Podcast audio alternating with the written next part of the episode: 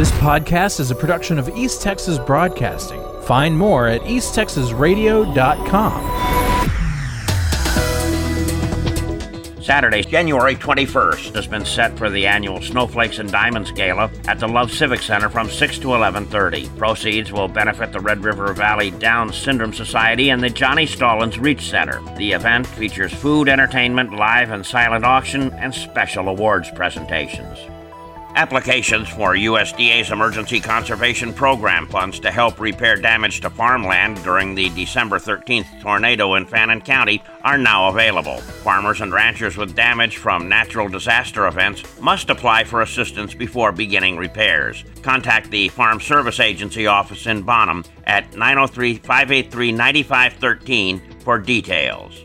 The Choctaw Casino and Resort in Grant is hosting a job fair tomorrow at the old Choctaw Community Center in Hugo. Open positions will include jobs in the food, beverage, and gaming departments. More than $2 million in jewelry was stolen over the weekend in a burglary at Town East Mall in Mesquite. Investigators say thieves broke through concrete and sheetrock walls at a neighboring former Sears department store to gain access into the jewelry store. The burglary at American Jewelers was discovered after an employee arrived at work at about 11 a.m. Saturday morning and found a hole in the wall and a large amount of jewelry missing. Police throughout the area are seeking the public's help in finding 33 year old Kayla Kelly of Collin County. She was reported missing January 11th by friends. Her vehicle was located in a remote area near Frisco, but she has not been seen. Police have identified 32 year old Ocaster Ferguson as a person of interest. Ferguson has been arrested and charged with kidnapping in connection with Kelly's disappearance. Bond was set at $1 million. A former state trooper in the Houston area has been convicted in federal court of assaulting two women while he was on duty. Prosecutors say 33 year old Lee Ray Boykin Jr. deprived two women of their right to bodily integrity by committing aggravated sexual abuse in one case and kidnapping in the other. Boykin was also found guilty of two counts of destruction, alteration, or falsification of records. He faces up to life in prison at sentencing.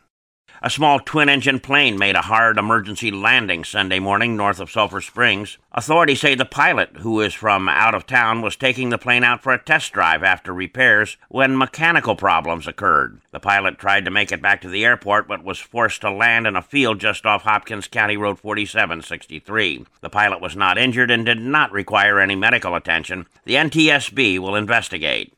State Representative Bryan Slaton, who represents Hopkins, Hunt, and Van Zandt counties, has proposed a bill allowing the Texas Attorney General to step in if a local prosecutor declines to prosecute a violation of election law. Slaton's bill also would allow for prosecutors to be removed from office if found guilty of ignoring election laws. Organizations like the ACLU argue the bill would give Attorney General Ken Paxton power that the state's highest criminal court previously ruled he does not have. The Don't Mess with Texas Scholarship Contest is now accepting applications for the 2023 school year for any Texas high school senior in public, private, or home school. Judges will select winners based on the students' proven results in leading projects or efforts focused on educating communities about the importance of keeping our state clean and litter free. To apply, visit don'tmesswithtexas.org. Tyler ISD Athletic Director Greg Priest, Texarkana ISD officials, and the UIL are meeting to answer questions about the basketball game between Tyler High and Texas High. A large brawl broke out in the first quarter of the game, and the rest of the game was canceled. The game will not be replayed, and it's possible it will be a double forfeit. Player suspensions are expected. Dave Kirkpatrick, Headline News. This podcast is a production of East Texas Broadcasting. Find more at easttexasradio.com.